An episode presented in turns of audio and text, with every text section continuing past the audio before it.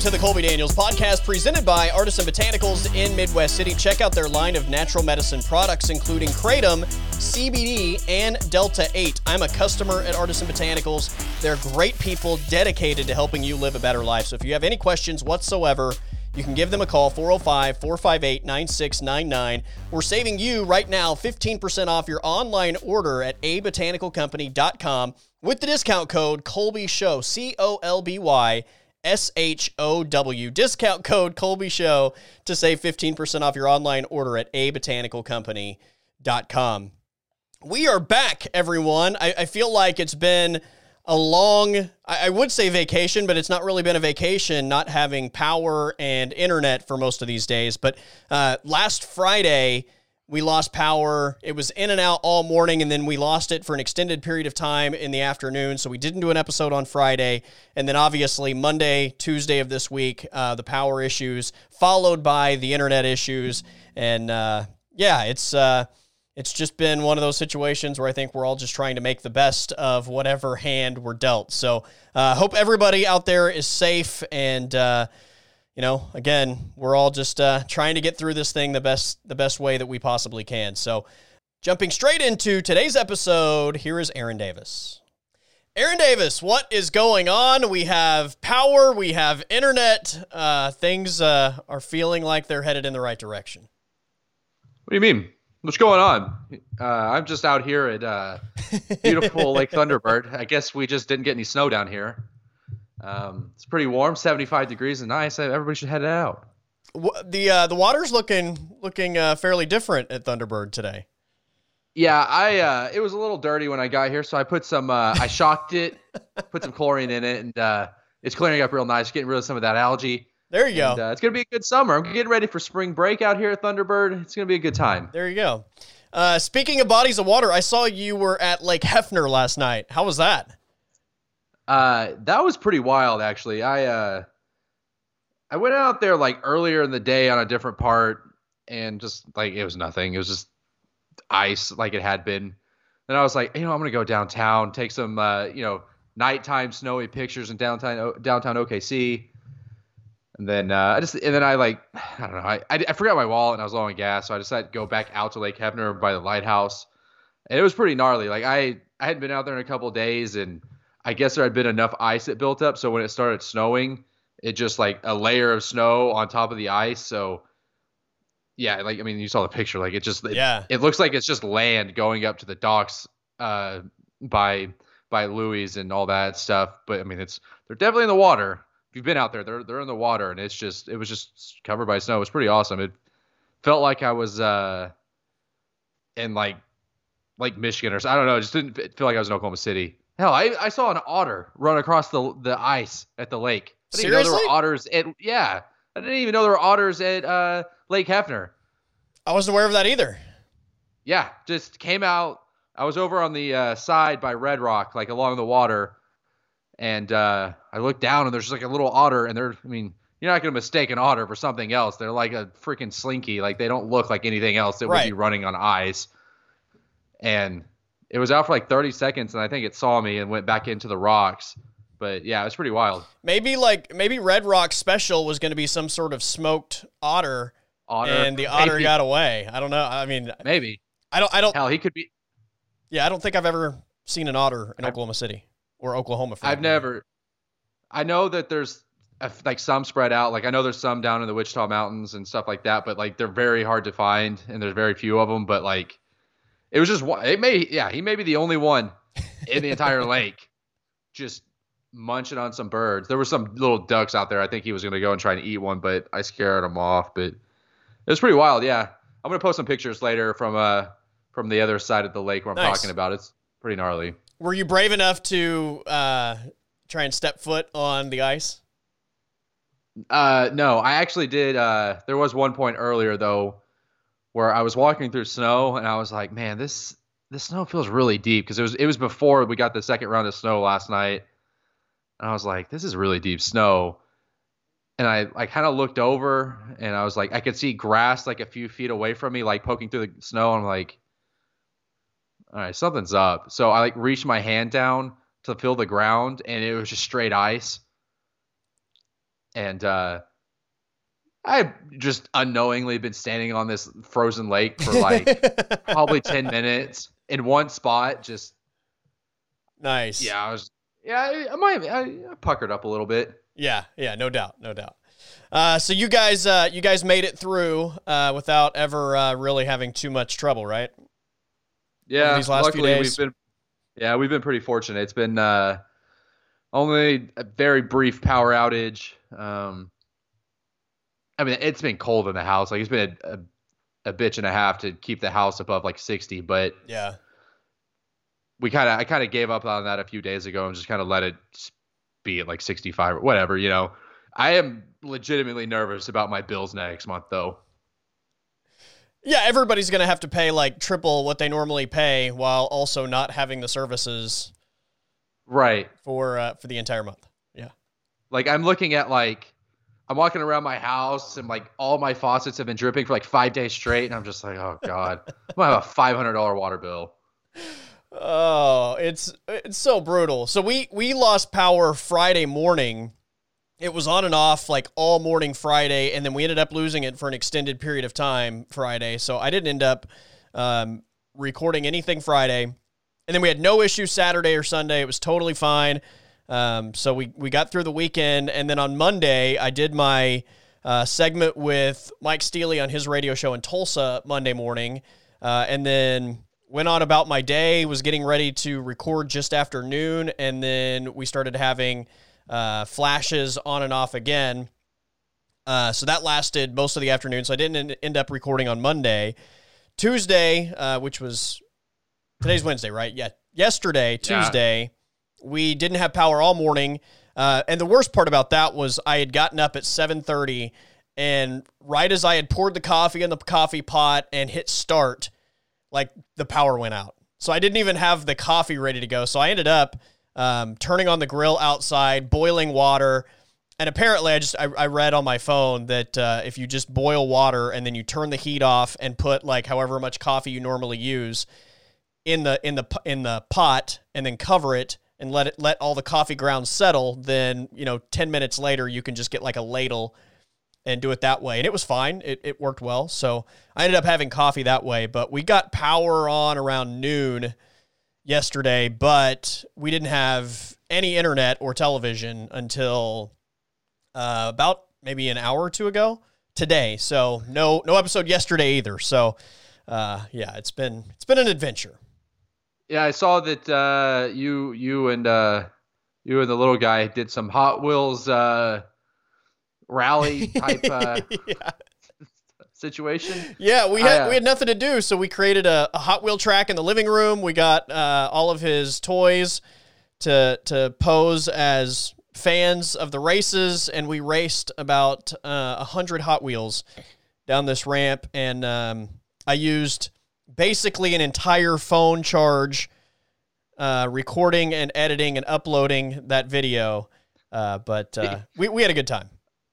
I was watching the video and I was like, this seems like something that's fun for for the kid, the kiddo for like an hour, hour and a half. Get you know, keep him entertained. But like, you know, this is a, this is a project for dad that's gonna last all day. yeah,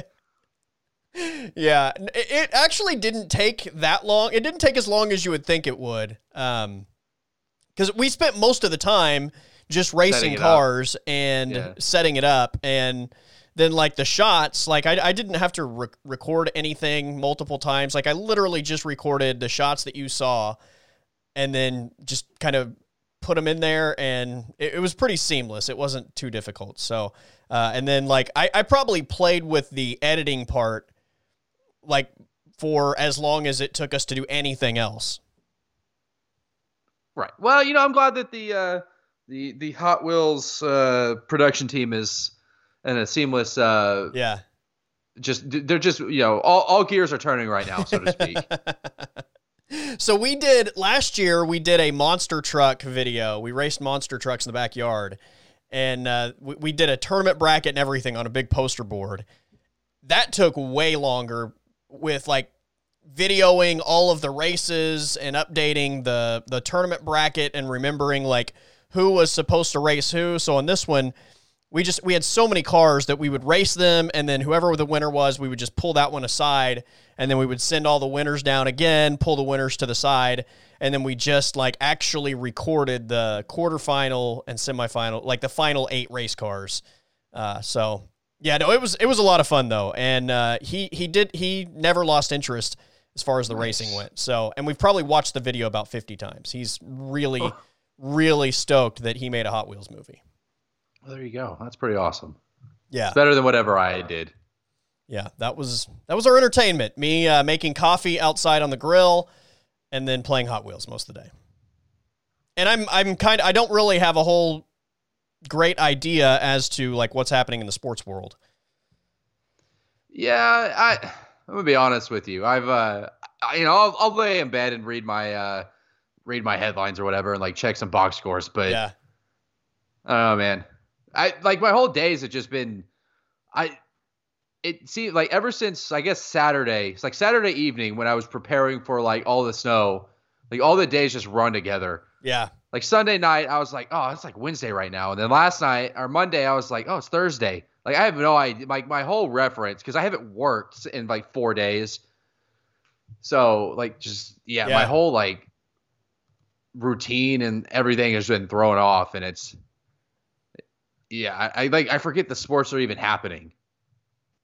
Yeah, no, I, I am with you. I watched. Uh, let's see, over the weekend, I watched uh, the UFC pay per view, but that was really, I think, the only sports I watched over the weekend. Like, I, we we started, we were flipping through the channels Sunday, and Carter saw Daytona, and then like right as it was starting, there was some massive crash, and then they just quit racing for like ever. And uh, yeah. I, I, like it we had it on that channel for a long period of time and nothing was happening. And finally i was like okay where i like i i don't have a whole lot of interest in in uh, nascar anyway but certainly when nothing is going on and and he had lost interest by that point too so we we never went back to daytona on sunday but yeah since then nothing i've not watched any basketball um what else is happening anything good Spring tra- uh, pitchers and catchers reported today. I guess that's pretty cool. Is it today or tomorrow? Or tomorrow? It might be tomorrow. Again, I yeah. completely like I have no yeah. idea. I'm just it's one it's either today or tomorrow. We know yeah. that for sure. I know and, today's uh, Michael Jordan's birthday. I do know that. Yes, that is. I I might uh, celebrate his birthday by binging all 10 episodes of The Last Dance today. Oh, nice. I um I wonder how good of a rewatch that is. I actually, I actually legitimately like did rewatch it you about did? a oh, month okay. ago. Uh, it's still pretty damn good. It's like I'm not. It's been long enough that I've watched it, and I watched it on Netflix. I didn't even watch it the original run. Oh, okay. Uh, when they were showing on ESPN, so like it's been less time that since I've seen it than a lot of people, and most of it I remembered, but like I didn't remember. It's ten hours of content, so there was yeah. still so much stuff that I didn't remember. That it was still fun to rewatch it, and it, the production's just so it's so well done that it doesn't. It's not boring at any point. So you know, you, kind of get the gist, you know. But again, it's it's one of those things too, where the first time you watch it, you know how it turns out. Like you know the end right. result. Right. So I, I think it's one of those documentaries that's probably never going to get boring just because everybody knows how it turns out the first time they see it. So there's no shock factor. It's just the people are just entertaining. Yeah. I think the the first time around the the one thing that I had completely forgotten about that like kind of stuck with me this time was the playoff game where Scottie Pippen sat out at the end because the play wasn't drawn up mm-hmm. for him. And I just remember thinking like that that he would get absolutely destroyed if that happened in 2020 with social media and everything. Like the that's been my biggest take. That was my biggest takeaway watching the second time is I how like love Scottie Pippen is now, and I guess as when he was playing too, but like he would be hated now. He's Draymond Green. Like he is oh, Draymond yeah. Green. Just on the 90s Bulls. Like demanding trades. There were multiple times that he demanded a trade. I mean, with the 98 season, they go into it a lot. He sits out like half the season because he wants to be traded. Yeah. It wasn't the first time that he demanded a trade out of Chicago as well. Like you said, him just not going into the game because the play wasn't drawn up for him.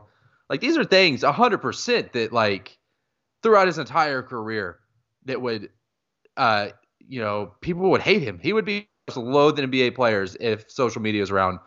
And then uh, I watched a thing about the uh, a little, a little YouTube video about the Rockets. You know, the Scottie Pippen, Charles Barkley, Akeem Olajuwon Rockets. Yeah, same thing.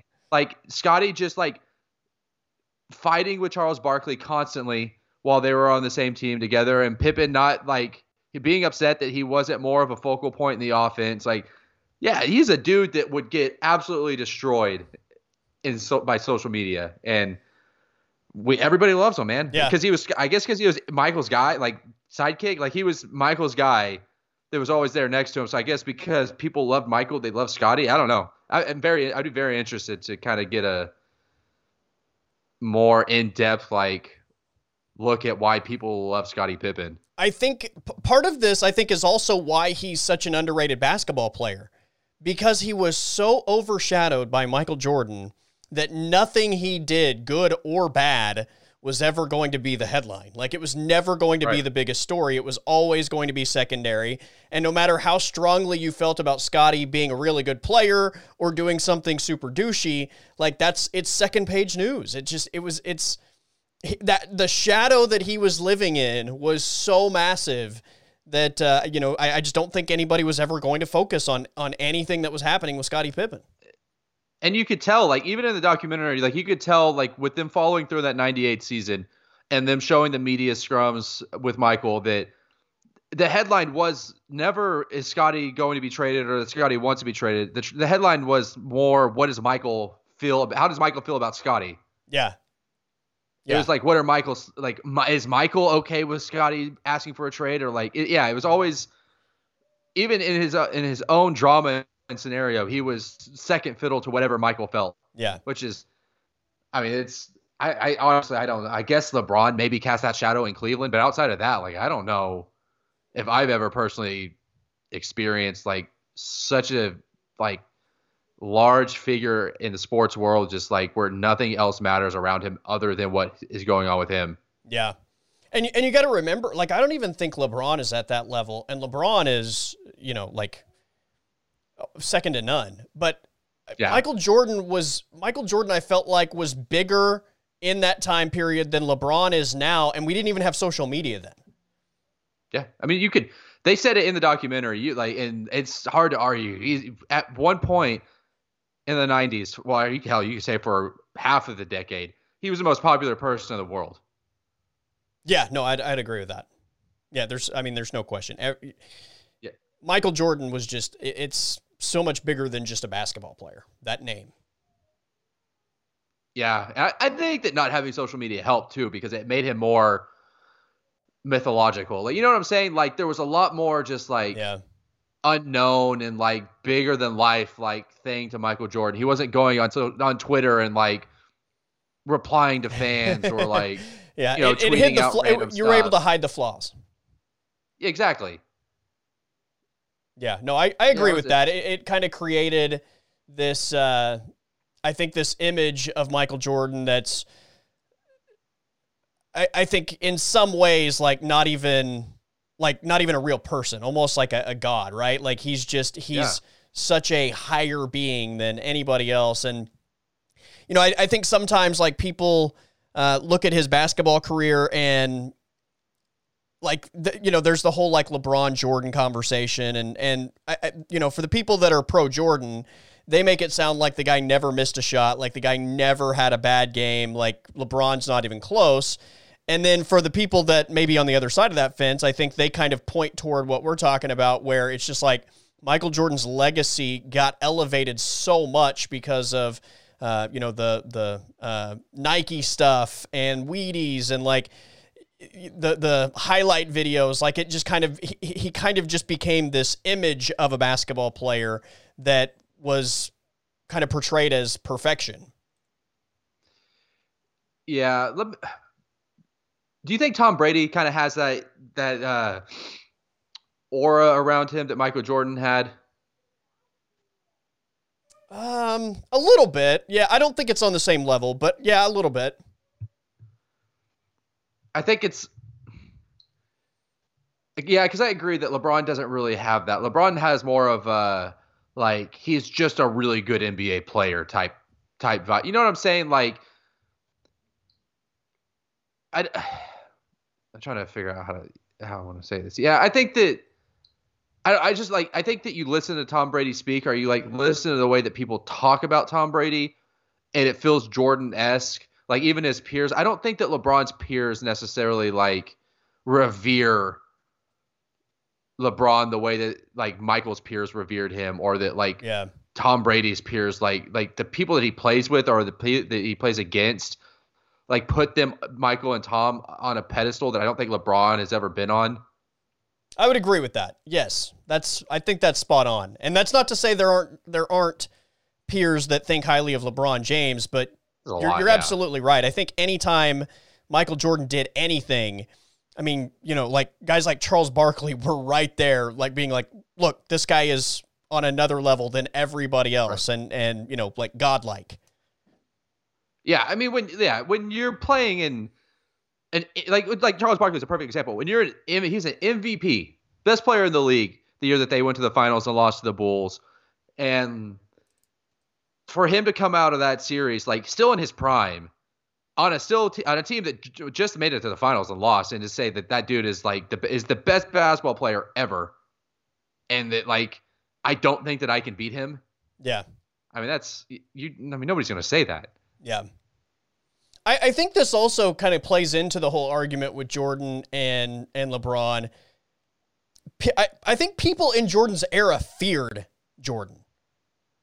For And- sure. I think so too. Yeah. I think while everybody in today's NBA recognizes that LeBron is the best player, I don't think the league is full of dudes that are afraid of LeBron James. You know what I mean? Like there's a big difference, I think, in just uh, the intimidation factor and, you know, like anybody that ever wanted to match up with Jordan was sorry for wanting that in the aftermath of it.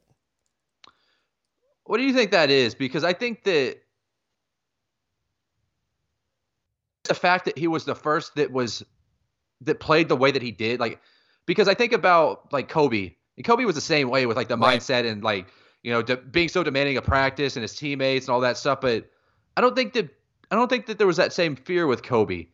And it, maybe that's just because Michael had already come, so like they kind of I don't know like what that is interesting though because I do agree that there was a like a big time fear factor with Michael, and there was probably only like a handful of guys that you you could watch and tell that they just weren't afraid of Michael, like Reggie Miller and like uh you know just certain dudes like I don't know I mean I can't name them, but there there were dudes that weren't afraid of it. Most of all like like the average dudes for sure were just afraid of it, but I don't think that like the seventh guy on the bench right now, like you said, is afraid of LeBron. Like they're not going to back down from LeBron. They're I mean they're they might lose Yeah. know, 98% of the time when they go one on one, but they're not going to back down. But I think dudes would probably back down from Michael. Yeah, for sure. And and look, the game was more physical, I think is one part of that equation. Michael was also a guy that if if uh, you crossed him in any way, he was not only going to try and score 50 or 60 on you, but people forget he was a great defender and he was going to smother you on the other end as well. Maybe maybe that's what it is. Maybe the fear from Michael is that you knew that he had that switch and that like even when the switch was off, he was still going to get probably like 35 Yeah. and you know, keep you to 15 points. But if you pissed him off, he was there's nothing you're going to do to stop him from dropping 60 on you. Yeah. And what and, and maybe that's because I don't know. And LeBron might have that switch, but he just doesn't use it. Right. So, yeah, you know, like he just doesn't flip that switch. I think like there's no reason to think that prime LeBron five years ago couldn't have scored 60 any night that he wanted to. Right. He Agreed. just never wanted to, but but Michael wanted to like for any little thing. Even I mean, they told that story about uh, uh, was were they playing Charlotte in the like first round of the playoffs or something, and somebody said something to him or like said nice game after Charlotte had beat him, and like it never really happened, and Michael just made it up to Yeah. to motivate himself to go like score 55 the next game. Like, yeah, I mean that's just like a different breed of like athlete to be able to make up little things in your head to motivate you to be even more dominant than what you already are. And I think that Tom Brady does the same thing. I think that Tom Brady at this point, same with Michael. Like when Michael got to 98 to his final season in Chicago, like what else did he had to make up things to motivate him because he's done everything. Right. And I think that Tom does that same thing. And I think that's like the Tom Brady uh, honey badger thing in the Super Bowl. Yeah, yeah, perfect example. Yeah. Or like, yeah, it, eh, I I think that that's probably why the only the only person, the only athlete in a team sport that you can like put up on that same like pedestal and that same level as Michael, it has to be Tom now. Even before he won his seventh title Super Bowl, like I think that they're the only two that you could put up at that level together. Yeah. Because I think that they're a lot more similar than we think than we you know talk about. Yeah, it's it's weird because I don't feel like. It, well, in some ways they're a lot alike because they're both very guarded, and the, I mean, how much we really know about them is is uh, such a narrow path, right? Like there are there are players in the mm-hmm. NFL that you feel like you you really like kind of not that you know them, but you get a really good sense of of who they are and what their personality is like. And I don't I don't get that sense with Tom Brady at all. Like I feel like we get a you know, I'm going to be media Tom Brady for you guys, but I'm I'm not going to open the door into, you know, who I really am and never let you guys get a glimpse of that.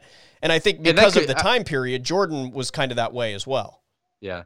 I wonder if the the Tom Brady thing I wonder if that's because he spent so much time around Belichick and it just kind of rubbed off, or I just wonder if that's his natural personality. I mean, we'll never know. I, I do think that Tom shows a little bit of his personality, uh, especially on like Twitter. I, I, I get his, he, you could tell he kind of he, he has a good sense of humor, but like other than that, like you're right, like he's very calculated. Yeah. Uh, when it comes to speaking to the media and the public, and yeah, Michael is definitely the same way. I think that. Uh, they're calculated, but they're also they know when to open up. Yeah. Which makes it a little bit it makes me even more hard to know what's real and what's not. But yeah, they're in, man, it's uh the last dance though, for sure. I mean, this is a long tangent going off of that, but uh I it, I think it's definitely worth a rewatch. Yeah. It's it's still it's still good stuff. There's still so much content that if you only watched it once, even when you watch it with commercials or whatever, like you know, there's stuff that you probably miss for sure. I know I've asked you this before, but I, I don't remember. Um, d- were you old enough to ever remember watching Jordan in real time, or was it all after the fact? So, the first, the first memory I have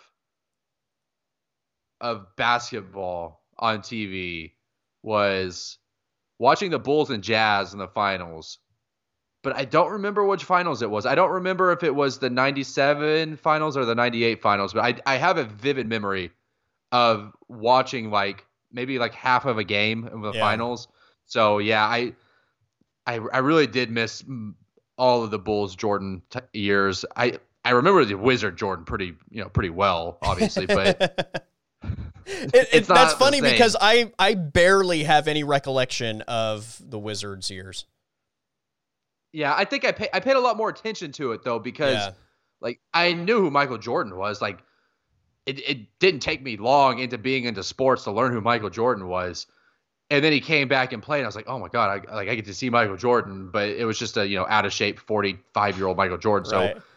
Even I knew I was like, this isn't the same. Like I know that I missed something way better than this when he was with the Bulls, but yeah, I don't. I just don't. It's not there. Like I don't have like I know that how great he was. I know he's the best of all time, but I just don't have that like memory of him just like taking over a game in the fourth quarter yeah. and mi- making like 10 shots in a row. Like that's just not those aren't memories that I have embedded in my brain. Yeah. Um it's you know the the thing with Jordan and I'm trying to think of a good like example of this. Maybe like Kansas City's offense with with Mahomes, like when they're all healthy and everything like it's one of those things where you just every time they get the football, you expect that they're going to score a touchdown, mm-hmm. and you're surprised when it doesn't happen. You're like, oh wow, they like they had to punt. That's crazy.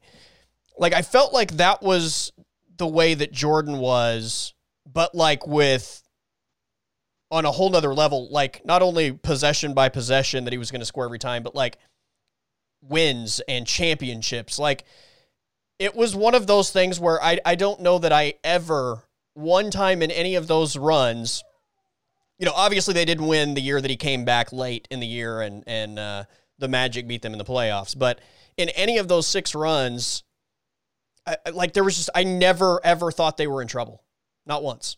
Like there was just this, like they're just they're gonna win. Jo- like Michael Jordan yeah. will find a way. I don't know how, but like there was just never a worry. It's it's just the weirdest thing. Like there's just this, like you were surprised when he missed a shot or you know, if they dropped a game, even you were just like surprised, but it was never like a man, they're in real trouble. They could lose this series. That just that thought like was never came across my mind. And I would imagine that, you know, if they did lose or he had a bad game, even it was even more exacerbated. Like what, how confident you were that they were going to win that game. Like I can only imagine like that feeling knowing that like they're going to the next game, like especially in a playoff series yeah. Where if like they lose game two or something, you're like, there's literally no way that he's not going to score 50 in game three. Right. They're going to win. And there's, yeah, there's no. I mean, basketball wise, as many a good. I mean, there's been good players, especially in the past like decade. I think the NBA is like in a really good place, but there's nobody that I can think that maybe. But the, even the Warriors, like during their run in the middle of this past decade, it wasn't one dude that I was like, that guy's just going to dominate tomorrow right. and not like he's not going to let them lose. Right. And and I and that's one that's one regret that I have for not being, you know, like 10 to 12 years older is that I never got that like organic in the moment like yeah feeling of watching Michael Jordan and it's not I it's I I'm not I haven't gotten it. I guess Tom Brady is the closest thing is when Tom Brady is yeah. in a playoff game or in the Super Bowl I think that's the closest feeling I've ever gotten to. There is no way this guy is going to let that team lose. Yeah. Yeah, it's it, and, and and even with Brady though, it's like a different thing because like especially in the last two championships, like again, I'm not taking anything away from Tom Brady, but like did, they didn't win because of him. They didn't win because Tom Brady was the best player on the yeah. field, and they didn't right. win because Tom Brady was the best player in the league. You know what I mean? Like even yeah. even with the Brady thing, it's it's on a different level than it was with Jordan. And yeah, it's just it's I don't I don't I, don't feel like I can really express it uh, in a way that does it justice, but like LeBron James throughout his career, there's never been a point where I just felt like he's unbeatable. Like no. There's never been a single point in his career where I just thought like nobody can compete against LeBron James and, and his team, regardless of what, you know, he's had some really good teams. He's had some not so good teams. He's had some teams that he had to do a, I mean, everything for to even get them in those positions. And then he's had teams that, you know, he obviously had Hall of Fame teammates, but there's just never been, maybe this last year with the Lakers. Um, but I mean, even then, I don't know. I, I just, there were times that I thought I mean, this team could Miami pushed them. Yeah, I thought yeah, Miami, this, but like yeah. with Jordan, it was just never it was never in doubt. Like that not one of those championships did I ever think throughout the entire run like they could be in trouble. And I don't think and I, I think with LeBron, I think there's a lot of factors. I don't think it's just because like he hasn't won every finals appearance that he's made. I, I, I think that it's I probably started early, honestly, with the fact that like remember the whole like the like big story and like the big narrative around LeBron was that he would never take the last shot. Yeah in his early days in Cleveland. Like, it had to have started then because I mean, Michael came into the league as a rookie and was immediately taking the last shot of the game. Like, like four games into the season in his rookie year, and he was right. already the dude that was going to take the last shot. And LeBron should have been that guy, but you know, different mindsets. I guess LeBron had wanted to be more like Mike, Magic Johnson than he wanted to be like Michael. Like Kobe wanted to be Michael, and it's just different mindsets. But like we've developed this perception of LeBron that like we he's easily beatable. Yeah, and and look, I mean, he has been beaten. It's you know that's it, it's not incorrect. Uh, but like the the whole like taking the shot at the end of the game thing, I've I've always thought was. I thought it was it, overblown. A, a, little bit, for sure. Um, like, it's hard to explain this the Jordan part of this because it, it's like you felt like if Michael Jordan was taking that shot, he was always going to make it. And uh, you know, we look at LeBron, and LeBron's like not necessarily on the same level as far as being a shot maker. And LeBron's such a great creator for others, but like two of Jordan's championships were made, you know, like they beat the Suns on a John Paxson three pointer. One of those Jazz championships came on a Steve Kerr shot. Like it's it's not like Michael Jordan was always the guy hitting the big shot. Like Michael Jordan was a very smart player, and that's one thing he probably doesn't get credit for. Uh, but like Michael Jordan understood that there were going to be moments where other guys had to hit shots, and other guys were going to be open because he demanded so much attention. I, I just think that uh, like Jordan was probably just so much more calculated as far as when he was going to defer those situations than LeBron has been. Yeah. It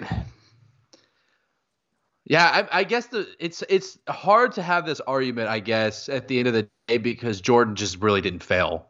Like there's just no there's no counter argument to go against Michael Jordan and almost any argument you're going to make about basketball or, uh, or sports anything just because – he just really he really didn't fail. I mean, what especially yeah. once he got to they got past that hump of beating the Pistons in the early 90s, like there just was no sense of failure. And like you said, they lost that one series to Orlando when he came back.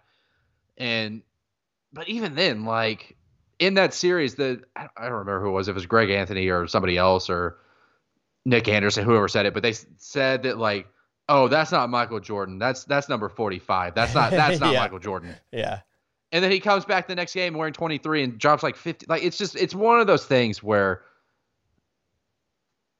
even when they fail they win. And i think jordan's the only dude that's been able to do that. Yeah.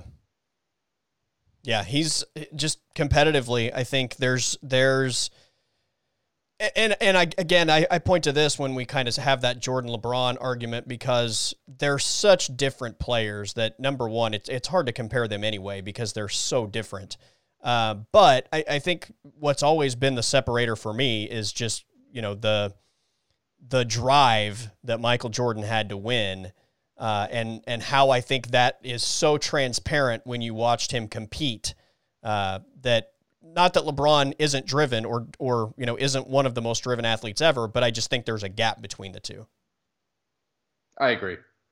And I for a long time I just wanted to because LeBron was like my era. I always I wanted to like make the argument and just be on the team that you know LeBron is the best ever. Yeah. LeBron is the like the greatest basketball player of all time just because you know trying to you know fight for my team, but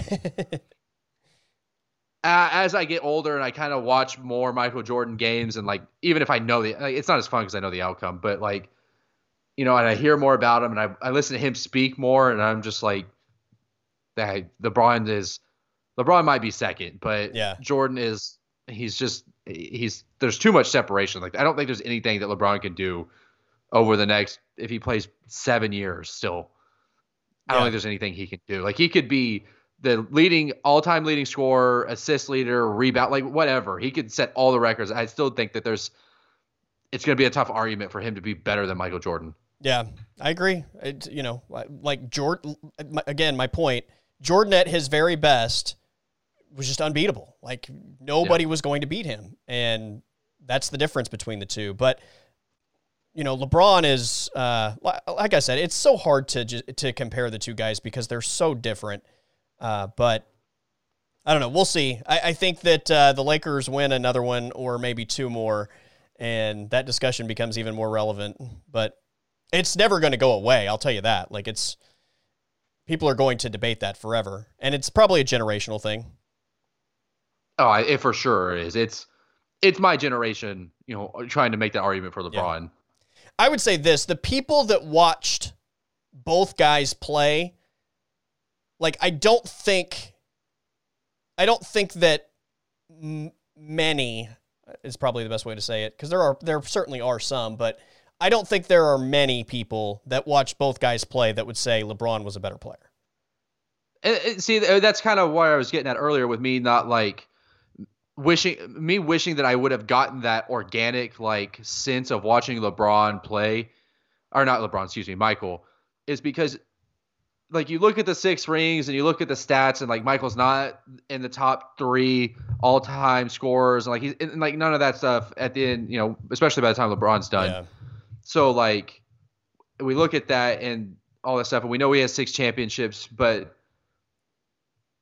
it's that I feel like it's that sense of watching Michael play a game in like February where like I said, he makes 10 shots a row in the fourth quarter, or like you said, like that sense of like, you, there's just no way that Michael's going to lose. Yeah.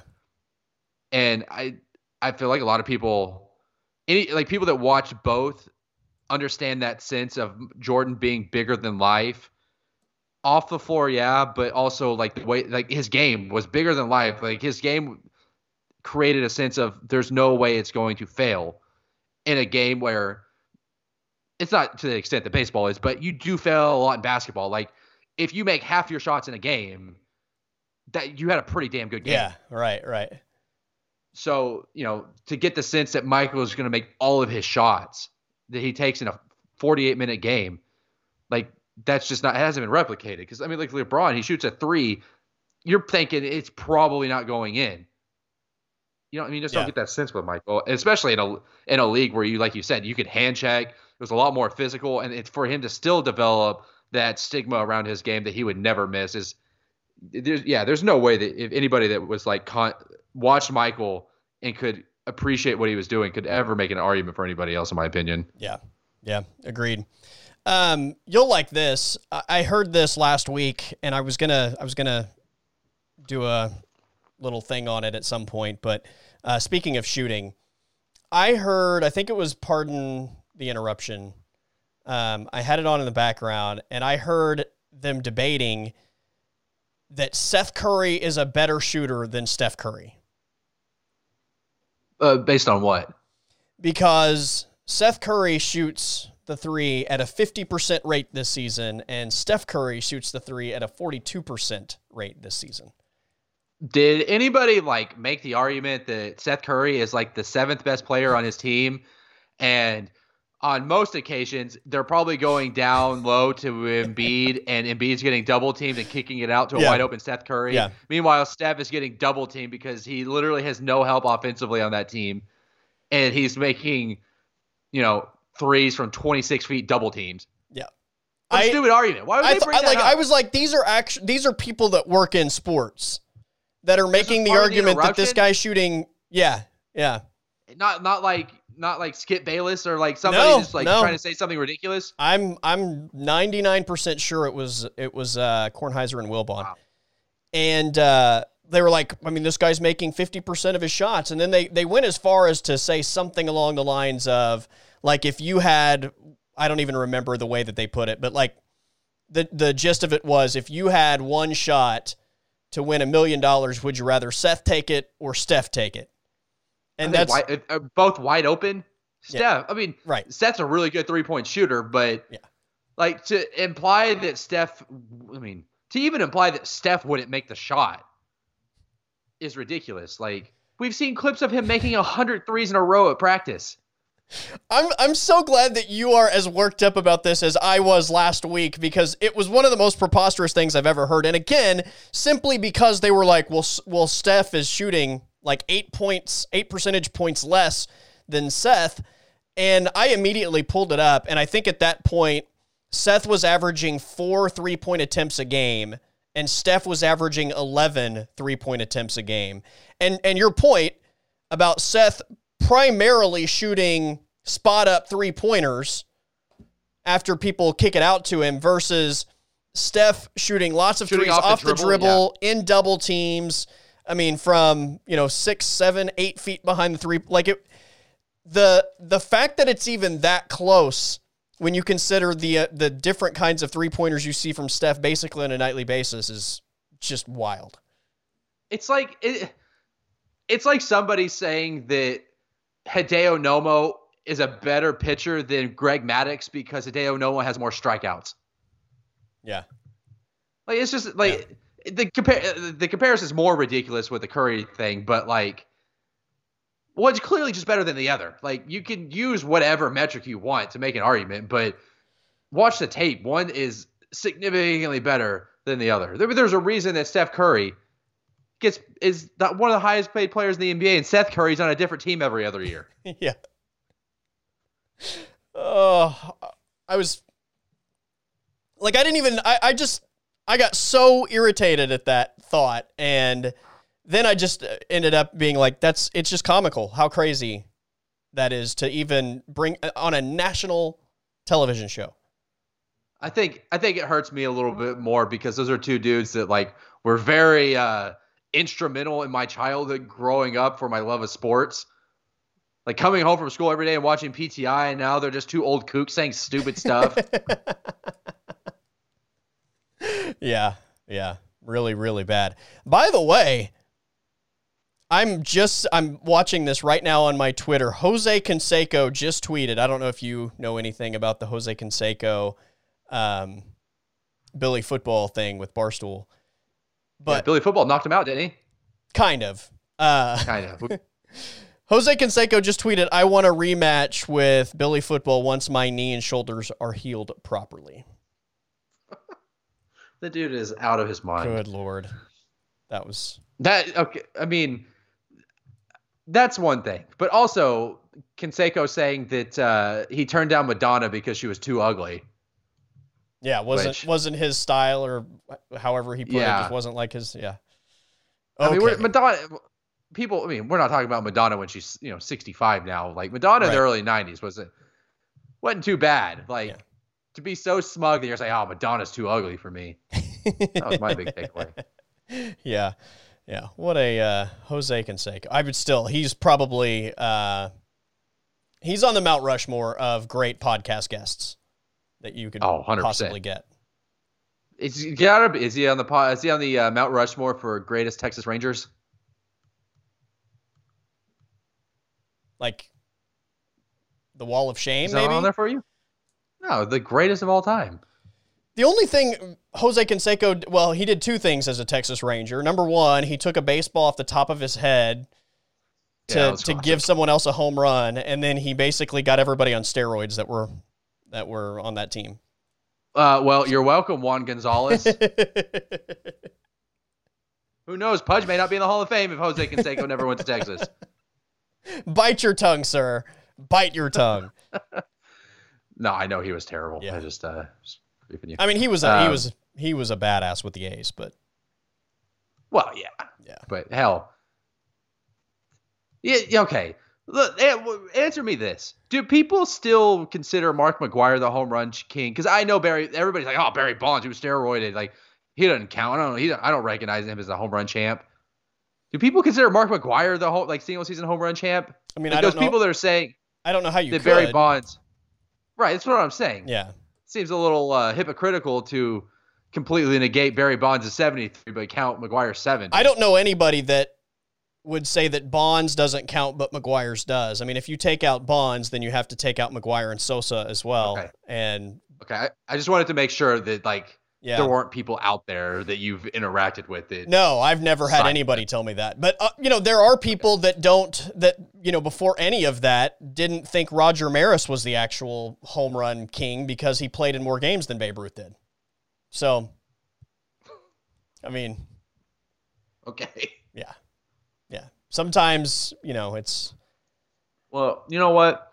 Uh, you know what I think? I think that uh, if you actually, if you actually look at Nolan Arenado's, you know, uh, you know, per nine, like he's actually the real home run champion, because uh, if you average last yeah. season out, where they only played 50 games to you know a normal schedule, yeah. he clearly would have won. He was on base, so real home run champ. Yeah, they played more games in 1960 whatever than they did when Babe played, so it doesn't count. I mean, I mean, I, I guess that's an argument if you're making it. Like, if you're looking for an argument, that is an argument that you could make. Yeah. But at the same point, like, what doesn't matter. Are you are you over the steroid Hall of Fame stuff? Like, do you do you want to just so like I, let the guys in, or do you you want to hold on to it forever? I, I've said this before. I said this on our show. So I think that if we're gonna, I'll start specifically with like Barry Bonds. I think Barry Bonds despite being on steroids, even though he never tested positive, but clearly being on steroids later in his career. I don't think it matters. I still think that he is one of the best. I mean, I, I don't know how many ba- players are in the Baseball Hall of Fame, but say there's 100. He's absolutely one of the best 100 players, regardless of steroids. The fact that he. For sure. Like, steroid, steroids don't give you the ability to see one pitch in the strike zone in a game and hit a home run. Yeah. Like, this. There are things that he did when he was on steroids that nobody else could do, despite the other people being on steroids too. Like, he's the only one that could do that. And then you, I mean, you look at his career uh, you know, before what like 96 or 97, like he already had a Hall of Fame career with his early years in Pittsburgh, with his years in Pittsburgh and early years in San Francisco. So I do think that's stupid an argument, but I think that baseball Hall of Fame in general is kind of just it's just old like crotchety voters like people voting for it that don't want to let these like newer players in. Like there's just been the sense of uh like baseball has a sense of purity, I guess, and like unwritten rules and like kind of like this is how it's supposed to be, and like the game can't evolve. Yeah. Like the DH, like I like I've heard numerous stories about the DH being this controversial thing when they added the DH, and then like you know adding the wild card. Like oh my God, Bud Selig adding a wild card team. He's ruining baseball. Yeah. And we're still stuck with those same people that had that same mindset voting on the Hall of Fame. So I mean, it sucks for those dudes like Barry Bonds and Roger Clemens who feel how you will. They'll never get in because they're trying to convince these guys that think baseball should be played the way it was in the 60s, where if you're going to cheat, you know, spit on the ball, don't, you know, use drugs. right. Yeah. I, it's, it's, you know, I, like on the part of it, pe- people have always found ways to, to cheat, right? Like baseball, it's, it's old, the, it's the oldest thing in baseball yeah, is cheating. Yeah. Absolutely. So it's, it's not something new for these guys, but I think a lot of people hate the fact that, especially with the home run guys, like they were breaking records because they were cheating. And so I, part of my thing is like they, you still have to hit the ball. And it's not like just taking a steroid shot automatically just, you know, makes like an infield fly turn into a home right. run. Like you still have you, to hit the ball, you still have to hit it a long way not not that it doesn't help make you strong and doesn't help your power, but the main thing I've heard forever is that you know where a lot of these guys at the end of the season would start to trail off because it's a long season and the grind of playing every day for 162 games starts to wear you down. That was ultimately the biggest advantage it gave them was just basically giving them the ability to show up every day. Mm-hmm. You know, like in a in a video game for example where as the longer you play, your stamina goes down. Basically, gives them the ability to show up the next day and their stamina is back up to like fully charged, so to speak. Um, so, it, you know, on that front, I get it. I, I think for me, I, I've changed my mind on this quite a few times, actually. I think right now where I sit is it doesn't necessarily bother me as much as far as like them cheating and you know, again, you have a whole, a whole era of guys that have been associated with it and in one way or another have either been linked to it or have had rumors about them. And I don't know where we draw that line. But at the end of the day, it, I, I think if you want to get it out of the sport, if it's that big an issue that you don't want it in the sport whatsoever, really the only thing you can do to to prevent the best players in the game from doing it is say we're not going to let you in the Hall of Fame. So if if that's what we're doing as far as a punishment for cheating, then so be it. But you know, if I'm if I'm a major league baseball player and you tell me that the punishment is 50 games versus you know the alternative, I I, mm-hmm. I don't know that I'm not going to try the alternative. Uh, here here's my and this has been my stance on it forever since this became a thing since like going back to like the the the I guess it's I guess it's all really came to light like in the with the Balco stuff and like the Congress the congressional hearing and yeah. stuff like that but what like I, I don't I I just don't understand the argument when you're saying, oh, Barry Bonds can't get into the Hall of Fame because he put up so many home run numbers on steroids. But I'm like, yeah, but he had a steroid, a Roger, a roided up to Roger Clemens, pitching to a roided up Barry Bonds, grounded out, grounding out to a roided up Alex Rodriguez at shortstop, Yeah. throwing to a roided up first baseman. Like what? Everybody was on steroids, so it's not like Barry Bonds being on steroids gave him a you know an advantage over his the rest of the league when 80% of the league was probably on performance enhancing drugs. Yeah. I just don't know where you draw the line. Like, if you're not going to let Barry Bonds in, he's the most deserving of any player that's been linked to steroids for sure. right? And and here's the other thing. Like, what is officially being linked to steroids? Because, you know, Pudge Rodriguez was implicated by Jose Canseco. Pudge Rodriguez is in the Hall of Fame. Yeah. There, I mean, do we do we draw the line at you have to have a positive test because Bonds never had a positive test, right? But Nope. we obviously know that he did it. Um, is But, it yeah, you can look at his head, Yeah. throw nine and a half hat sizes. well? And he ended up he ended up saying that he did, but he didn't know that he was taking it. Right? There was Right. the whole like, yeah, but it was unknowing. So okay, how about those guys? Like the guys that that ended up testing positive, but they were like, I didn't know I was on it. You know, I didn't know what I was taking. Now I'm not taking it. What about the guys? I think David Ortiz tested positive at one point. He did. And the commissioner of baseball said that it it could have been a faulty test. So because he was fat. we don't know that it's a faulty test, but we don't know that it's not a faulty test. So what do we do with David Ortiz? Like, there's uh, he's he's he's fat and people like him. It's got to be a false positive. yeah, I, I just there's not a clear cut way to do it, and I just don't know if, if you want to say that we're going to keep steroid guys out or we're going to let them in. Like, if you're keeping them out, where do where do you draw that line? Because Pudge Rodriguez is implicated, and he's already in. Yeah. I I personally think that you should treat them like any other player. I mean, if if you want to do a whole wing in the of the Hall of Fame of the steroid era, Yeah. that way, you know, it's still like because there's like to say that Barry Bonds is not one of the best players of all time Right. in the history of baseball is ridiculous. To say and the same thing with Roger Clemens. To say that Roger Clemens isn't one of the best pitchers in the history of baseball is obnoxious. And I think and I think it's more insulting to the game to not acknowledge their the fact that they were some of the best, regardless of whatever enhance, enhancing drugs they took. It doesn't make you a better baseball player. Yeah.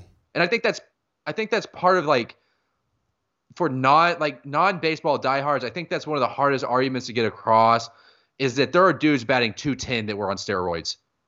Oh yeah, for sure. li- a lot of them. Right. Like being on steroids does not make you a good baseball player. It might help you hit the ball like 10 feet further than if you weren't on steroids or 20 feet, or you know, it might add like two miles per hour to your velocity on your on your fastball, like whatever. It's going to help But you like you train said, harder, also and it's going to allow you to yeah. Yeah. show up every day with uh, a little more little more gas in the tank. yeah. But it doesn't make you baseball is a game of skill. Yeah. I, I've always said this. Baseball is 80 like 80% skill, 20% you know, athletic ability. That's why Bartolo Colon can play in the in Major League Baseball Yeah. for 20 years.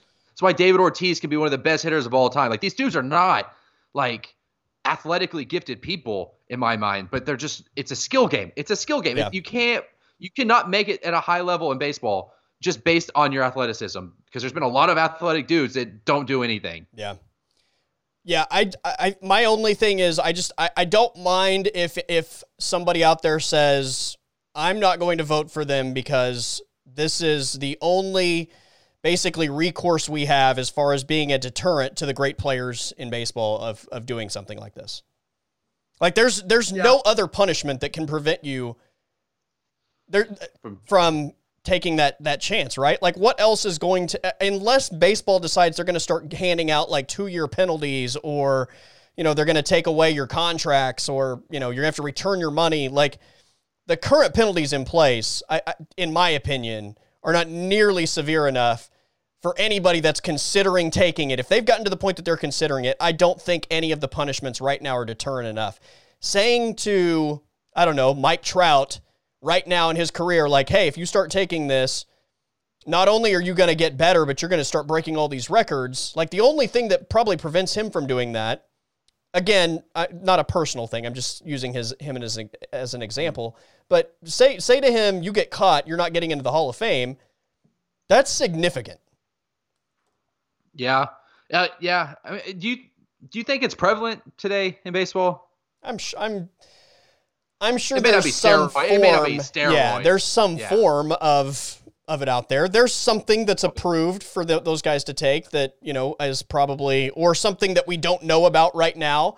And then you know maybe ten years from now they're going to be like, well, it wasn't on the banned substance list, just like it wasn't when those guys were playing. You know what I mean? Like it's I don't know. There's people are going to push the boundaries regardless. I think sometimes we just don't know what questions to be asking in the moment, right? Like there there might be something else out there, but everybody's so focused on steroids that, you know, nobody's asking like, "Hey, is there a substitute that might be being used or Yeah, Yeah, I I, don't think know. that it, it- I think we're I think Adderall is probably I, I feel like Adderall is probably one drug that's probably widely taken across the league. Yeah.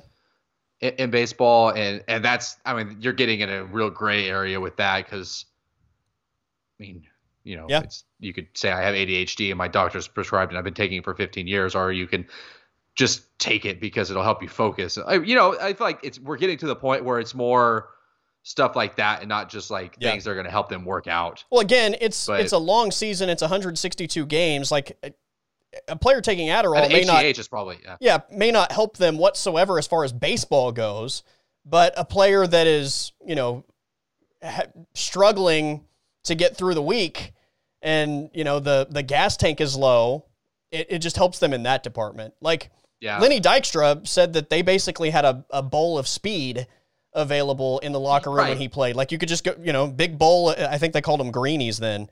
A big bowl, you could just go grab one or two if you needed it, pop Now- it, and I, I I think that Lenny Dykstra probably kept taking uh, a little too many greenies after after re- he retired. But yeah, I mean, it, you, it's that is one of those things about baseball, though, and you could probably say this about any sports. Like like going back to the Last Dance, Jordan told the story of like his rookie year going to a party and like just seeing like his teammates just doing cocaine. Like everybody Right. was doing cocaine. Like and there was the Mets, like the story of the Mets in the '80s. Like everybody's doing cocaine. I mean.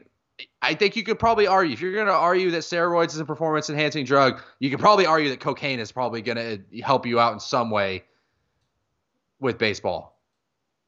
Yeah, yeah. It's uh, I just don't know where you draw the line. So, uh, anyway, that was uh that was a long detour. Open the floodgates, let them all in.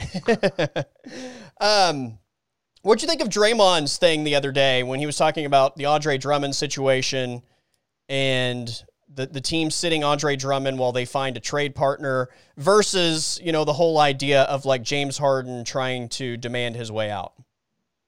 um, I I watched, I, I did watch it, and I was I liked what he said, and it's I think there's. I I think there's multiple layers to it to what he said. I do like though that he did point out like he did make sure to mention the fact that Harden absolutely dogged it his last days at Houston and and he was and Harden had some blame there. Yeah, for the way that he handled the situation at the end of his days in Houston. But there's going to be a lot of people, and I've seen a lot of people making the argument that, like, oh, you're millionaires, quit complaining, like, just you're contractually obligated. It's, I, I guess, sure. I guess there's some sense of like they're wealthy and like they're well off and like they should just be happy that they're doing what they're doing. But there is a sense of it's okay for an organization to do one thing, but it's not okay for the player to do, you know, the exact same thing on like the scale that they do it. yeah, And I don't think that like the Cavs sitting Andre Drummond to trade him is a big deal because I don't think that I don't think Andre Drummond wants to go out there and potentially hurt himself and get out to get out of Cleveland. Like I think he's perfectly happy just sitting on the bench and working out and then getting traded in two weeks. But I do think there is an issue when dudes find out at the gas station that they've been traded by some random guy or like um going, you know, switch you going to the NFL, like Deshaun Watson being told one that he's going to be very involved in the search for the general manager, right. and like the next thing he knows, they've hired some guy and they never consulted him about it. I think there's you're like I, I get it. You're a player. You are the reason that the organization is in the situation they are. Like without the players, those billionaires that own the team wouldn't be making millions and millions of dollars from the team. Without the players, there's no profit. There's no income. There's no fans. All that stuff. So I get it, man. I get that you just like the players just don't want to be afterthoughts in these decisions that completely change their life. Yeah, Like they're millionaires, but they all have families. They've got kids that are in schools. Like you know, if Draymond's in the San Francisco area, he's got two kids that are, you know, I don't, I'm just, I'm, I don't know if he has kids. I'm just right, using yeah, him as an example, example. He's got two kids that are, you know, eight and ten years old in school, comfortable, like they've developed a life They have there, best friends. and then yeah. they have friends, and like, you know, the wife's comfortable, and like she has like friends and family, and like whatever. They've built a life there, and then because you don't shoot the ball as well as you did two years ago, a guy in an office is going to decide that you're moving to Boston or you're moving to Orlando. Like, you know, like Yeah. There are elements, and he points this out. And like, I, I listened to, I heard Dwyane Wade on TNT point this out last night. There's, there's more aspects to the things that go on with these decisions other than just what team you play for.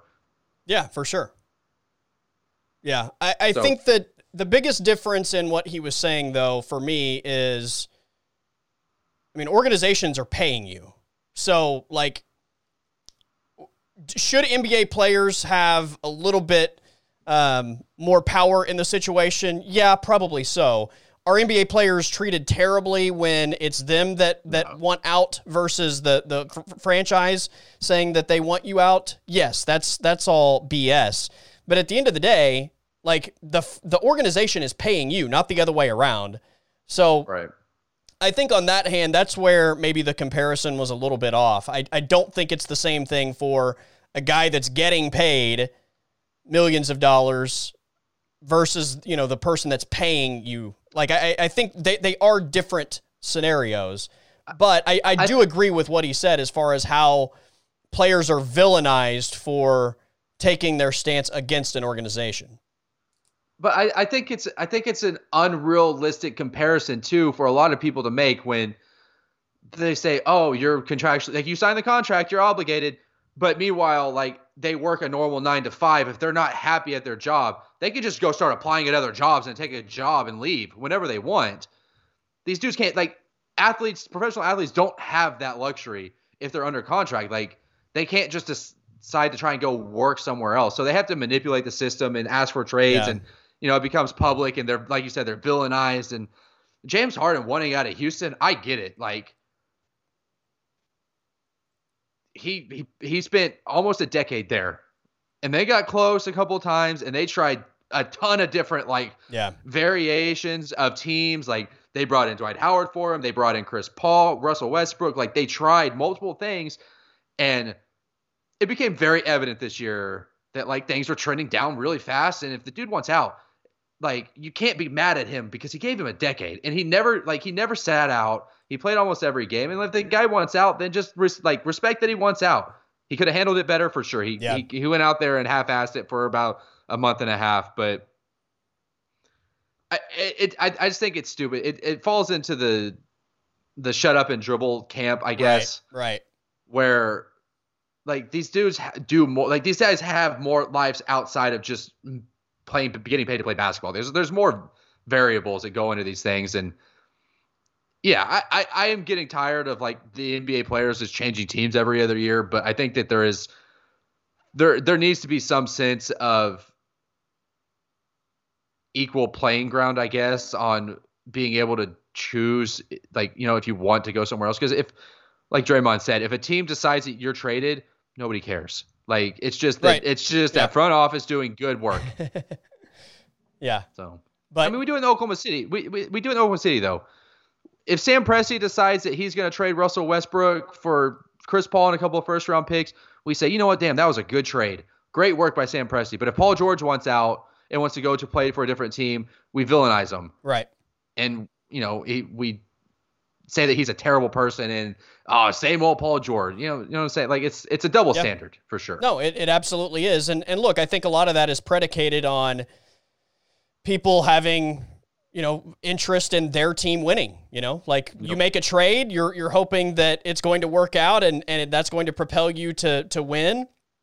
And you have one of your players that decides he doesn't want to be there anymore. Well, this guy's a jerk because he doesn't want to help us win anymore. You know, like it's Yep. I, I think that that is a big part of it. Um, I also think the NBA is in such a, I, I think, on a slippery slope with. I, I think just player movement in general. Like it's it's gotten to the point that the I mean, the landscape of the league feels like it changes every single offseason. Yep. And while it, that's a lot of fun, it makes the offseason a ton of fun. There's just such so little consistency that why wouldn't a player potentially like you you sign a 5-year deal, sure, with with maybe the expectation that this is what it's going to look like, but 2 years later, the entire league much less your own team, could look completely completely different. Like that's yeah. why that's why it's hard. Like I, I, you want players to honor their contracts, and on on the other hand, you know, players want. Um, I, I think transparency from the front office, which they don't get either. But I think on both sides of this thing, like the landscape of the league just changes so drastically that everybody's thoughts and opinions and feelings about any situation are also going to change. I know personally, I know for me, just as a fan, like it's it's lessened my fandom to an extent. Like it's just yeah. I, I I'm a sports fan that I need somebody to hate. Like I need a villain. And when the landscape of the league changes every year, every other year, like it's hard. It's hard to develop for the league to develop a villain. Like it's hard to get that like mid, like that the Warriors, like where like you don't care who beats them, you just want to see them lose. Right like like I guess the Nets are kind of that team this year, but even I watch the Nets and I'm like, eh, I don't care. They're probably all going to be on different teams next year anyway, or in two years. Like it's, I, I, I get it. I get why the players are doing it though because it, they're signing short term deals to try and capitalize on their short term value and like just continuing to build up because I think it's I think it's a wiser investment to do that. Yeah. Than it is to sign a you know like an eight year deal where at the end of the contract you know, you look at it and you're like, man, I could have signed five two year contracts and made more money. Yeah. I, I just think but, that we're, we're in this period where, like you just said, that I, I think the smarter move for a lot of guys is to sign the short term deals. But is there risk with that? Absolutely. If you get hurt, you're not getting the, the payday for five seasons. But here's the thing you can't have it all. Like you either need to sign, like that's that's where I think there's some pushback on these guys that sign, sign five year contracts and then one out two years later. Like, yes, the league is changing every day. And yes, the, the landscape of the league a year from today could look completely different, but you know that going into signing a five year deal. You're signing away the power for you to make those decisions by by basically getting the security of a paycheck for that period of time. So that's where I think it's I, I don't know what the right answer is. It's tricky. I don't think players should be villainized for speaking out against organizations and wanting out of situations. But again, uh, you know, I said this with the steroid thing. Like, where do we draw the line as far as what's okay and what's not okay? Because you can't have every player in the NBA signing long term contracts and then a year later saying, hey, I want out. Right. I, I, and I, I think there are some situations. I, I think the situations can dictate the players being in the right in the public eye. Like Bradley Beal nobody's looking at Bradley Beal and saying, "Oh, he's so selfish that he wants out." Like everybody's yeah. like, "Okay, I get it. Like he needs right. to get out of Washington." Right. Which is why I think you know I think the Deshaun Watson thing is is interesting because I don't know if there's anybody that's looking at that scenario and saying that Deshaun Watson is the villain or in the wrong for right. wanting out of there. Like everybody views the front office and the organization as the one in the wrong, and so which they'll probably won't trade him, and then it'll turn into a whole thing. But like generally speaking, yeah, I like if a especially if a player like I think like if it's a Paul George situation where they are on a team for two years and then one out and you know they commit it long term, then I think it hurts the fan base a little bit more. But it's yeah, I. It, I, I definitely am not a fan, like I said, of like players changing teams constantly. But dude, who cares? Like, it's the same thing in my opinion with college football. Like, if a kid wants to transfer, like, who cares? Just let it like let him go be where he wants to be. Yeah. Yeah, I, I, I think you I, I just my the hardest thing I have with that is don't sign the five year deal.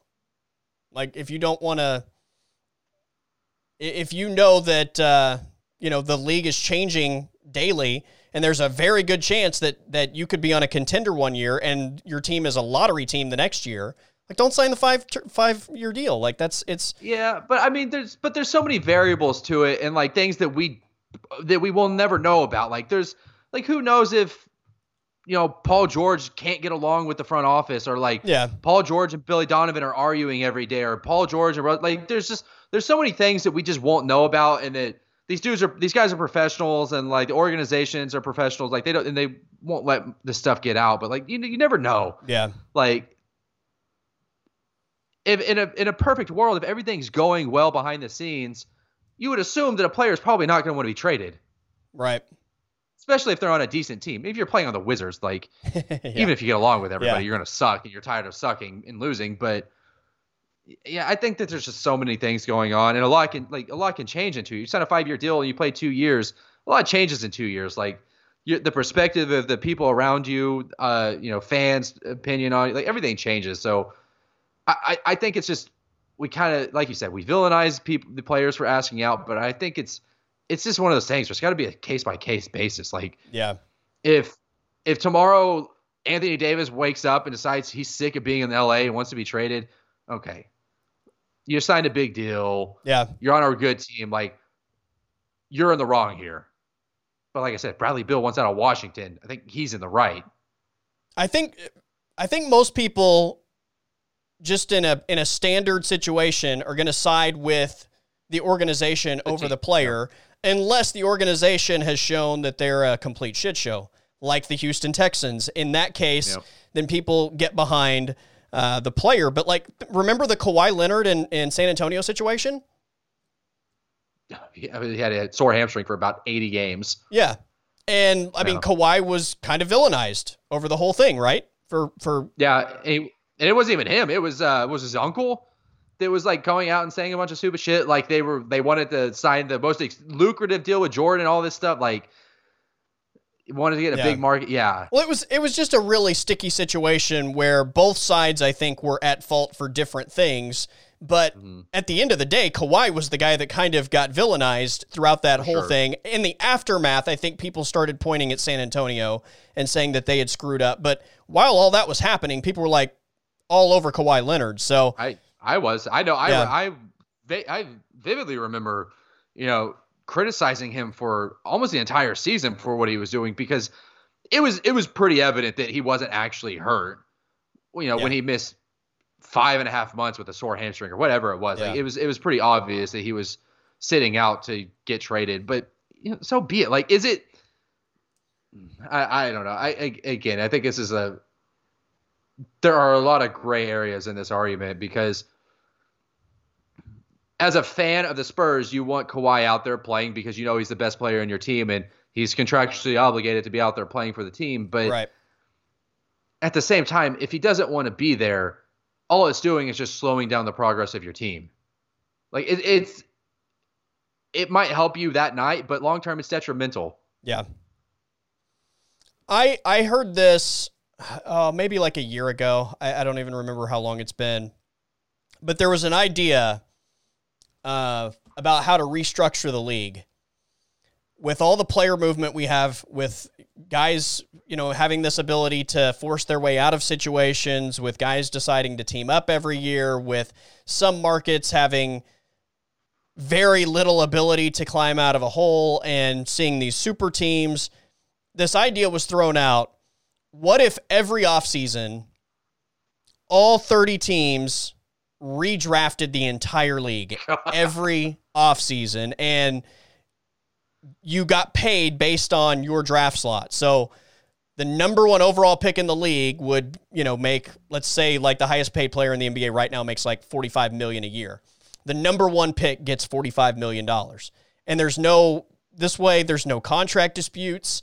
It's slotted based on the current pay or the current market and you just go all the way down the list and 32 teams are going to have the best 32 players and it just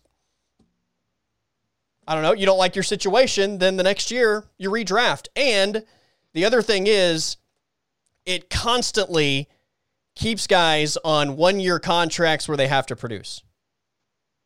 So okay, I if you get if you told me that each team gets one keeper, I, I I'm in because I think that I think a, one of the best things about sports is you know one guy being on the same team forever and like you know, like Jordan and the Bulls, like kind of building that Yeah. like dynamic relationship between the team and the player. And like you think of one, you think of the other. You can't, you know, they they're always tied together when you think about them. So give me keepers, that's fine. But I think that would be fun f- for the sense that like every year you don't know who's gonna win. So like the excitement level would be great, but I think you you would definitely run into situations where the okay, so who who would be like the 25th best player in the league? If like somebody like I don't know. Let's Ah. Devin Booker. yeah, Devin I don't know. Booker, He's yeah, probably in perfect- that somewhere in that range, maybe. I, okay, perfect example. Devin Booker gets drafted to some team and they suck.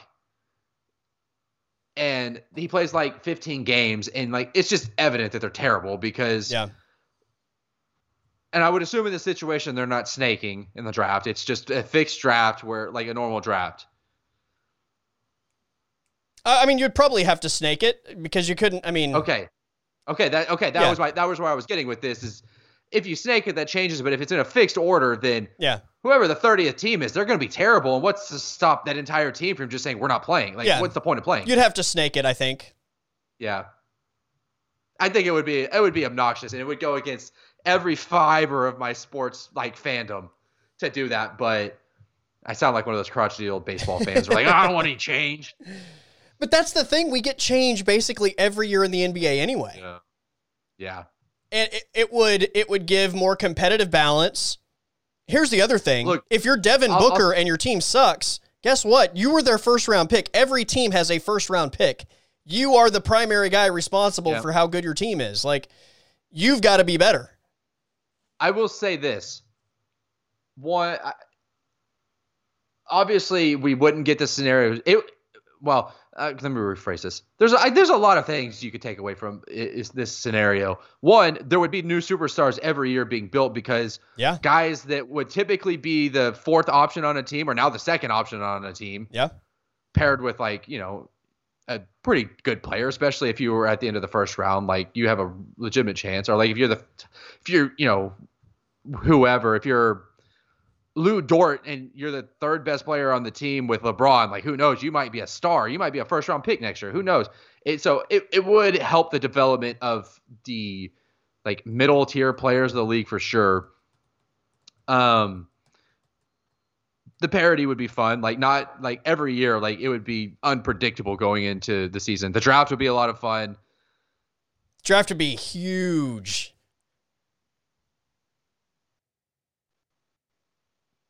Yeah, like it's hell. We could have we could spend thirty minutes having an argument right now who would be the first pick in this scenario. Yeah, Like and, and again, like we- you know, if it's slotted from a financial standpoint, like you get what you get based on where you're slotted, so you're motivated every year to give your best because your next the next season where you get drafted depends on it. So if you're Devin Booker and you're the 25 25th pick, if you decide you don't want to play anymore, like maybe teams are a little bit scared to draft you high the following year because what if you do the same thing to them? So you're so, So- you're you're financially motivated every year to be Yeah. at your best. I, I mean, you think about it. Let's say if you're LeBron James, and his entire career had played out this way with this like this this redraft every year. Yeah. So is is it like so the first pick is 45 million, the second pick is like 44 and a half and Yeah, like each yes. one goes down. Right, something like that. Yeah. Okay. If LeBron every year is a top 10 pick,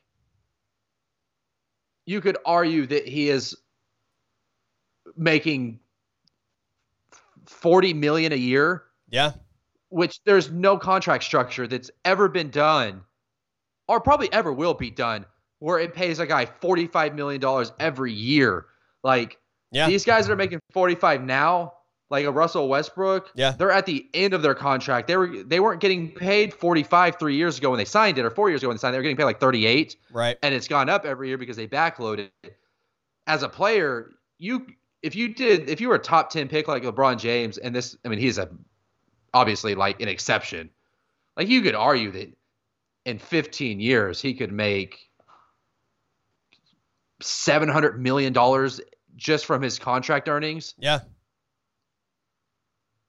I mean, there's a big incentive, especially for the top of the league, to make big money. Now, where you might lose some players, is Ian Mahinmi isn't going to get 20 million a year. right.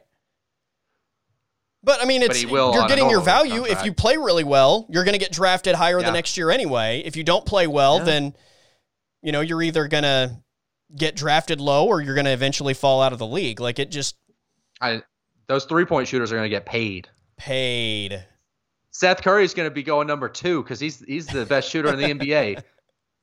Uh, I I think I don't know. I don't know that I would love it, but I think it's definitely interesting. I don't think it's a terrible idea.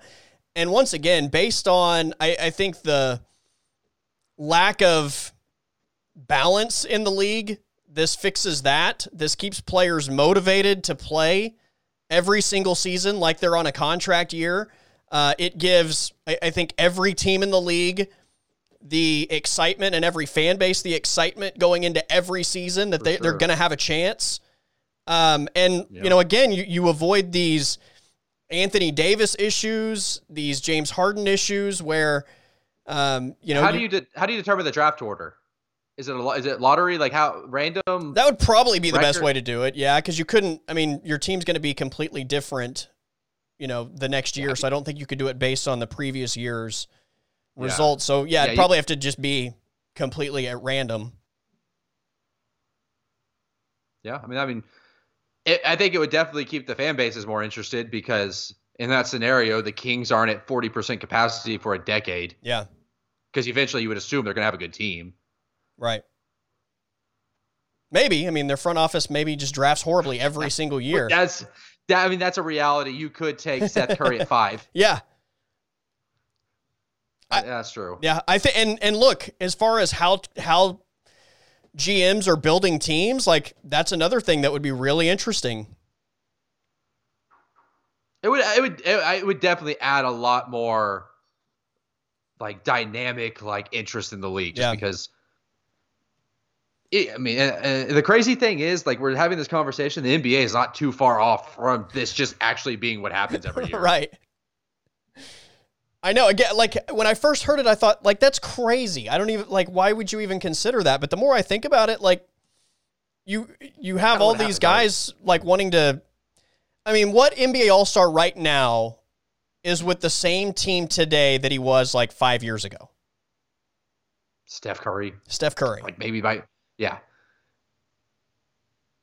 Uh, I I guess Bradley Beal. Yeah, but he sucks. He doesn't even want to be there. Right. Like he, they're they're terrible. Yeah. Yeah. Um, yeah, I mean, there's a handful, Giannis, right? But I mean, yeah, but mo- yeah, I get your point. Like, there's a lot that have changed teams. Some have changed multiple times. Yeah, like the Durant's best, been on two teams. The best players in the NBA, like when you start thinking about the very best players in the NBA, Durant has now been on three teams. LeBron has been on three, three. teams, right? Four, but he, he was in Cleveland twice, so he's he's actually moved more than that. Um, Harden's been on three. Harden's been on three. I mean, Westbrook's a former MVP winner. He's been on three. Kyrie's been on like seven. Yeah. No, I think he's been on three. He's been on three, right? yeah, I think so. Um, I mean, other than the young, the, the guys that are veteran players in the NBA that are Kawhi has been on three.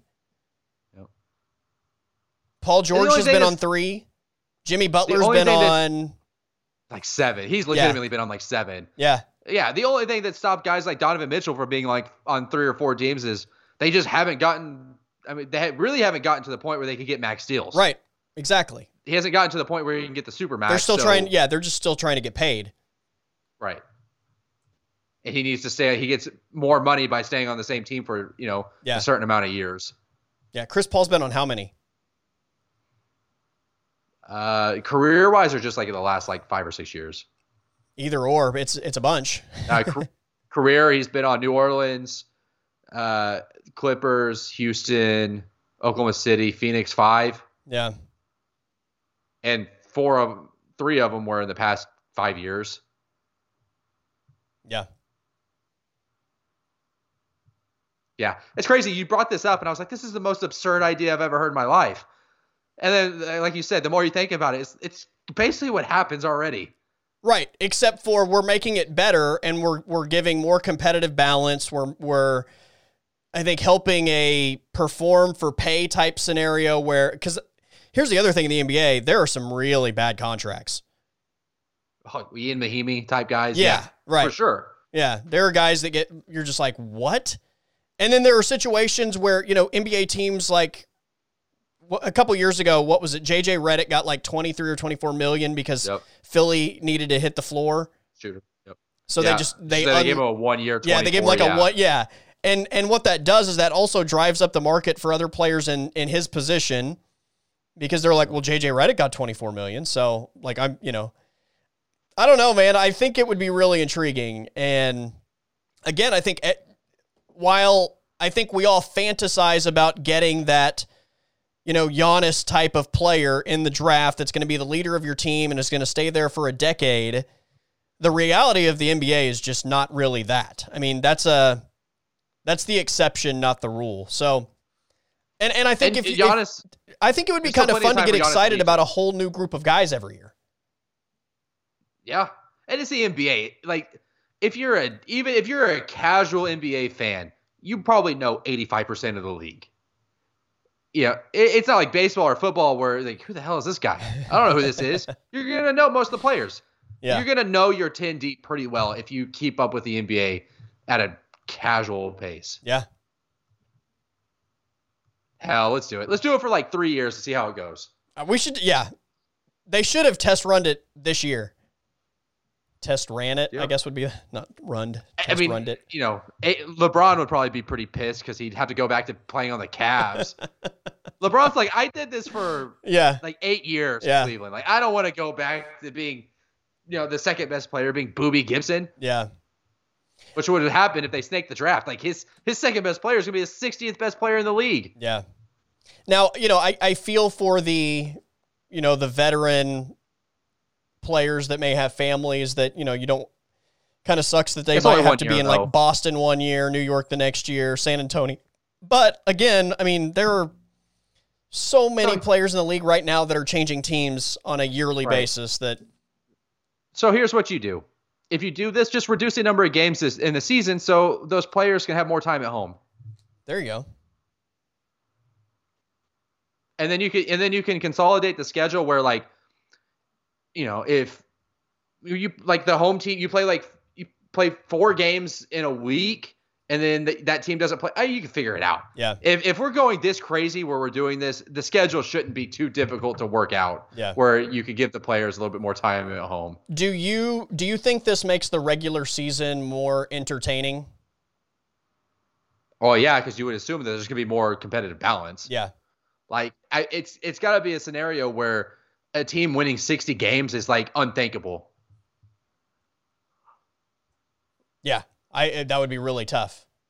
Unless you know you get like a I don't know, like you're somehow able to draft a guy like Pascal Siakam, you know, before everybody Yeah, knows he's mean- good in like the fifth round, and then basically you have an all like an all star uh, to pair with a first round pick. But Right. you know, again, that's a, puts a big emphasis on not only talent evaluation in the front office, but on what type of team you're building too. Yeah, for sure. It's it was like I mean it's wild, wild west NBA. Sign me up for it. Yeah, I don't care. The NBA is the league I care the least about, so why not make it the most insane? Yeah, it, it's just such a crazy league anyway, and the off season is so nuts now, and people love it. Like people love the NBA off season. I know It's people. fun. I know a lot of NBA fans that like the NBA off season more than the NBA regular season. I'm May, maybe not the playoffs, but I I know a lot of people that enjoy the Yeah. off season movement more than the actual 82 game regular season. I'm probably one of those people for sure. Like Yeah. the the at midnight when the moratorium starts, I'm like, okay, let's Yeah. go. But like regular season, I'm like, it's January. I'm like, "Ah, I'll probably start watching some basketball now. Now imagine if you had like a three or four day draft event. I don't. I mean, it may take longer than that, but Yeah, I mean, there's a these are, yeah, a lot of decisions. because you're not only drafting your team, you're probably having to draft like a G League team as well that you can pull players from in case you have injuries or because obviously there's not really a.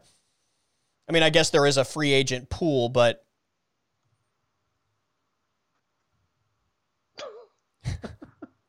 Yep. I don't know. I think it'd be awesome, man. It would be a lot of fun. Hell, I don't care. Like I said, if the NFL or Major League Baseball propose this, I'm like, absolutely no oh way. yeah, there's no way. But the NBA, I'm like, yeah, let's do it. Who cares? Right.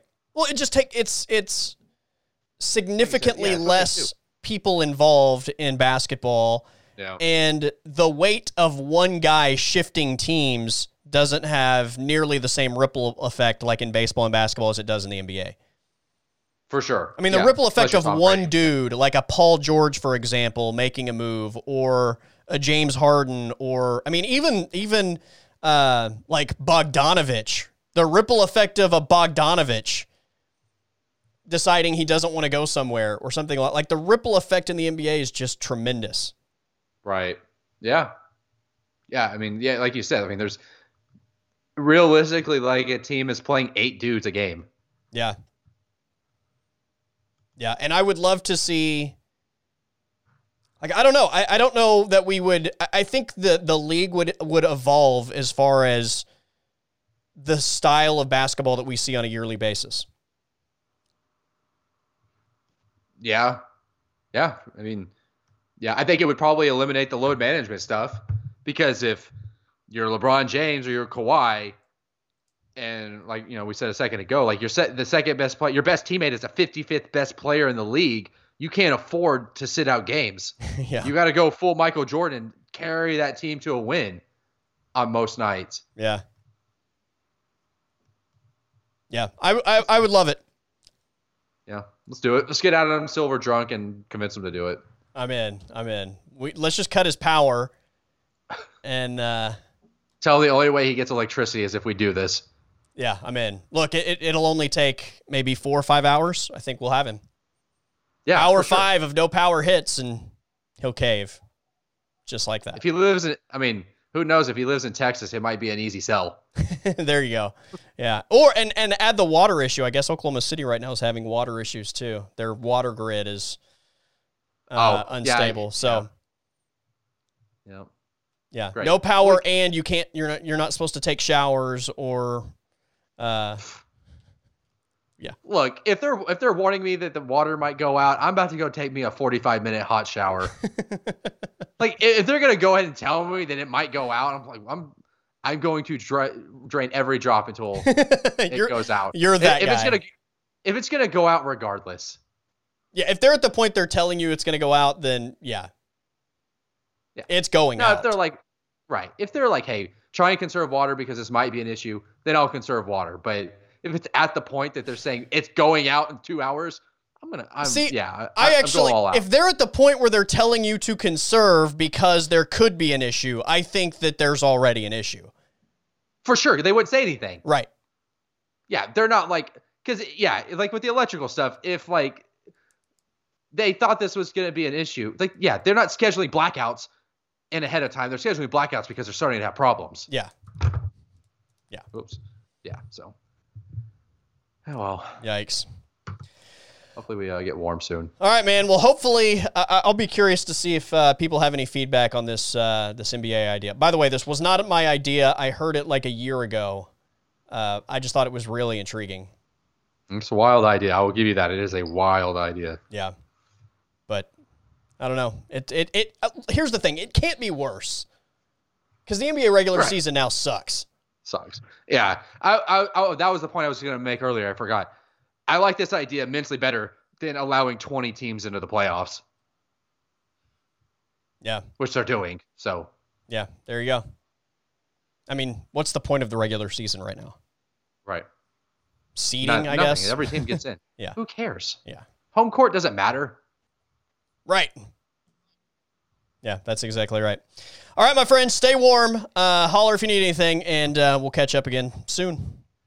All right. See, I'm about to go take an hour long shower. Aaron Davis on the Colby Daniels podcast.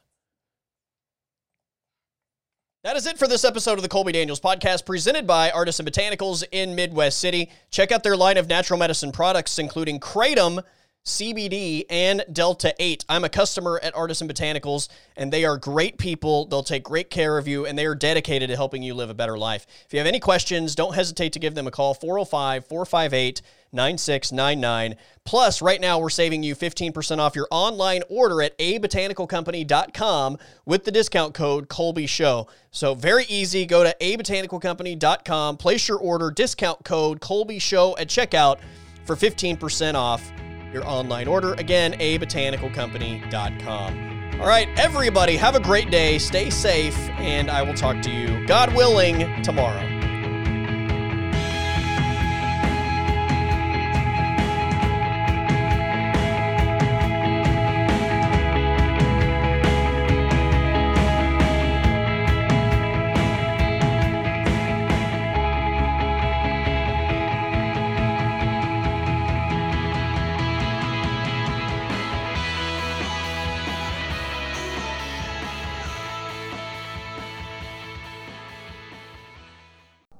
Podcast is over.